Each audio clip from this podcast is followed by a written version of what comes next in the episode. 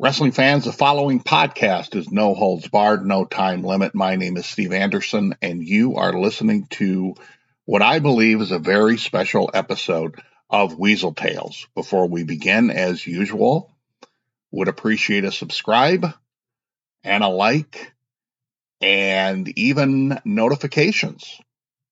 Hit that bell and never miss an episode of what I hope is one of your favorite podcasts. Today's episode, as I said, is very special. It is dedicated to the memory of a young man by the name of Andrew Graff, who we lost on July 3rd of 2004. I got to know Andrew a few years before that. And in my travels with Bobby, he got to know Andrew as well. And they both shared very tragic diagnoses of cancer, different forms, but it is something that they bonded over. Now, to talk about Andrew, you have to first go back to the late 90s and the early part of the 2000s. As I was driving home from work one day, living in West St. Paul, Minnesota, I noticed that the West St. Paul Armory had a sign that said professional wrestling here on Saturday night. And I thought to myself, well, this is something I want to see. It's very close to home. And I had been involved in the local scene for many years before, but took a break and raised a family. And I saw this as an opportunity to kind of get back into it, to become involved. So one day I showed up at the door, knew some people, was able to get in. And what I saw was something very special, a very special roster of professional wrestlers. Their names included Adam Pearce, Ace Steel, Colt Cabana, Derek St. Holmes, Danny Dominion, and yes, even a very young CM Punk. At the time, I didn't know, and no one knew, the magnitude of what this roster would bring to the sport of professional wrestling. But this is not about them. This is about another young man that I met. So I was there with a friend of mine, and we walked up to a merch table.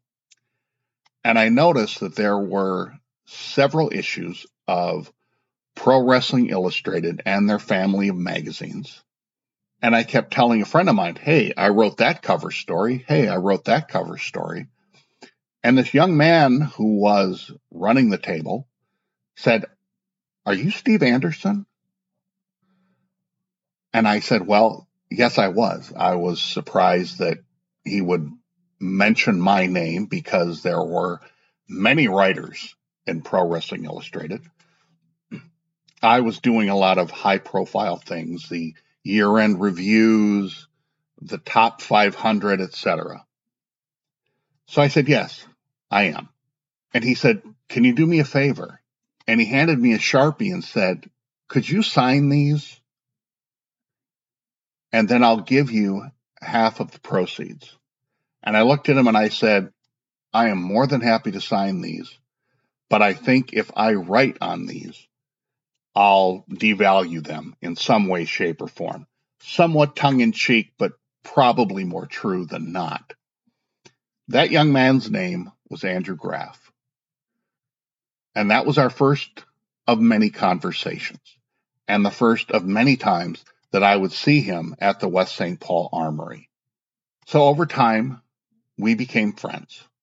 And when I started writing books with Bobby, he would show up at various book signings. And again, this was a fan's fan. He was not critical of the business.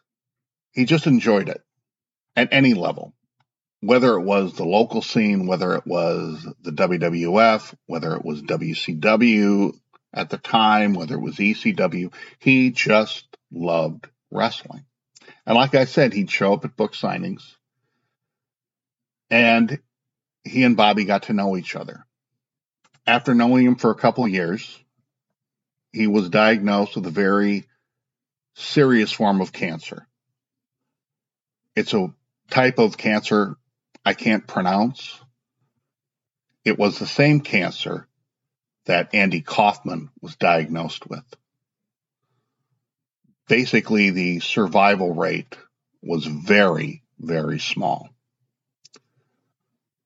But he soldiered on, went to shows, as I said, went to the book signings, showed some hope of recovery, but it never quite stuck, I guess. So he was getting sicker and sicker. And Bobby was down in Florida and he would ask about him and I would update him and everything like that. So at some point, things were looking pretty grave. And I remembered a conversation we had once about how he wanted to see Madison Square Garden. So that gave me an idea. And at the time, I had some contacts within the then WWF.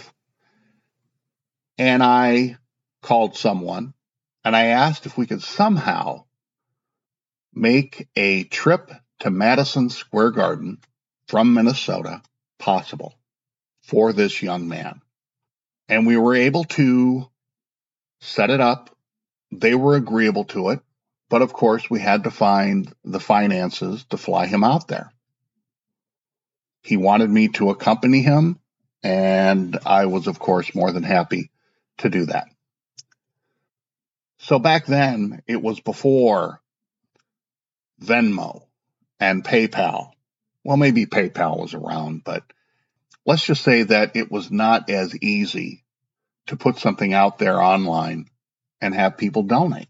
It was a kind of thing that required a, I guess, a brighter spotlight that would come with a Venmo or a PayPal or whatever fundraising mechanism you could find at the time. And then one day I got a call from Andrew and he told me to stop. He was too sick to even travel. And even if he could, he would require a nurse around the clock, which would not make it the most cost effective trip for anyone. And I truly believe that he felt that he just couldn't make it. He wasn't strong enough. He asked me to stop the fundraiser.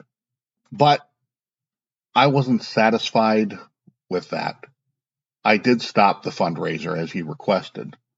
But I contacted again my contact in WWF and I said, can we at least give him a big box of WWF stuff? Whatever you got gathering dust on the shelves, let's get it to him.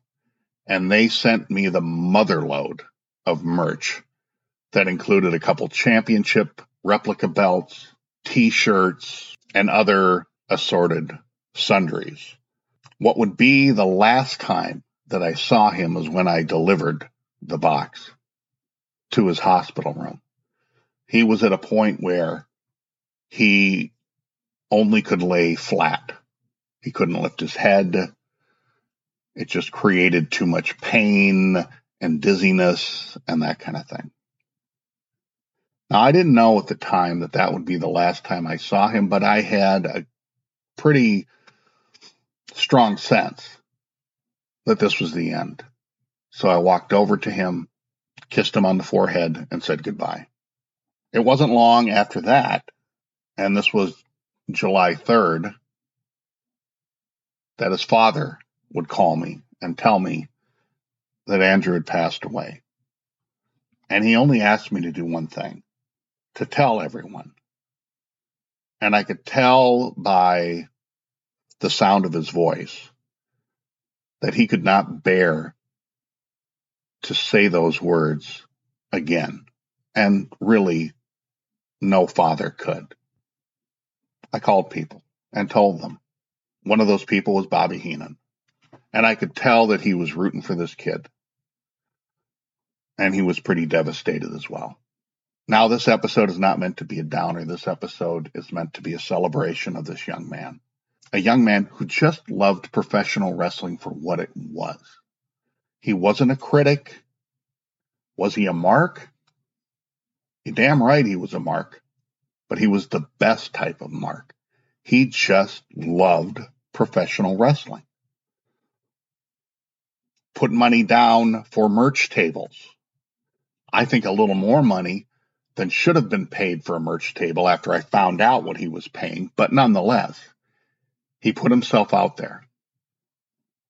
And he even customized action figures to resemble the professional wrestlers, the roster that I told you about. Why? Because he loved professional wrestling. And I know that all of you out there wouldn't be here right now, wouldn't be listening right now if you didn't love professional wrestling. And there's a lot of naysayers, there's a lot of criticism that goes on about booking decisions, about locker room fights, which I've talked about. And I could talk about that endlessly. But this isn't meant to be a sad story. This is meant to be a story about a guy, again, who just wanted to be around the business in any way he could, to be upfront, a bird's eye view of what is going on, maybe even behind the scenes. And that's what Andrew got. And he got a lot of joy and pleasure out of it. And it was my honor to be his friend. And I still miss him to this day. And this is one of the more difficult podcasts I've ever had to do, but he is worth it. So, on that note, what I'm probably going to end up doing after I post this is I'm going to post another very funny Bobby Heenan archive episode. So after you listen to this, listen to that. It'll make you laugh. I want to thank you for taking the time to listen to this as I pay tribute again to perhaps, no, that's not right, the undisputed wrestling fan, Andrew Graff. Continue to rest in peace, buddy. My name is Steve Anderson, and I have had the pleasure and honor of working with the greatest professional wrestling manager of all time, Bobby the Brain Heenan. And one more time, I also had a friend by the name of Andrew Graff. And I will see you next time on another episode of Weasel Tales.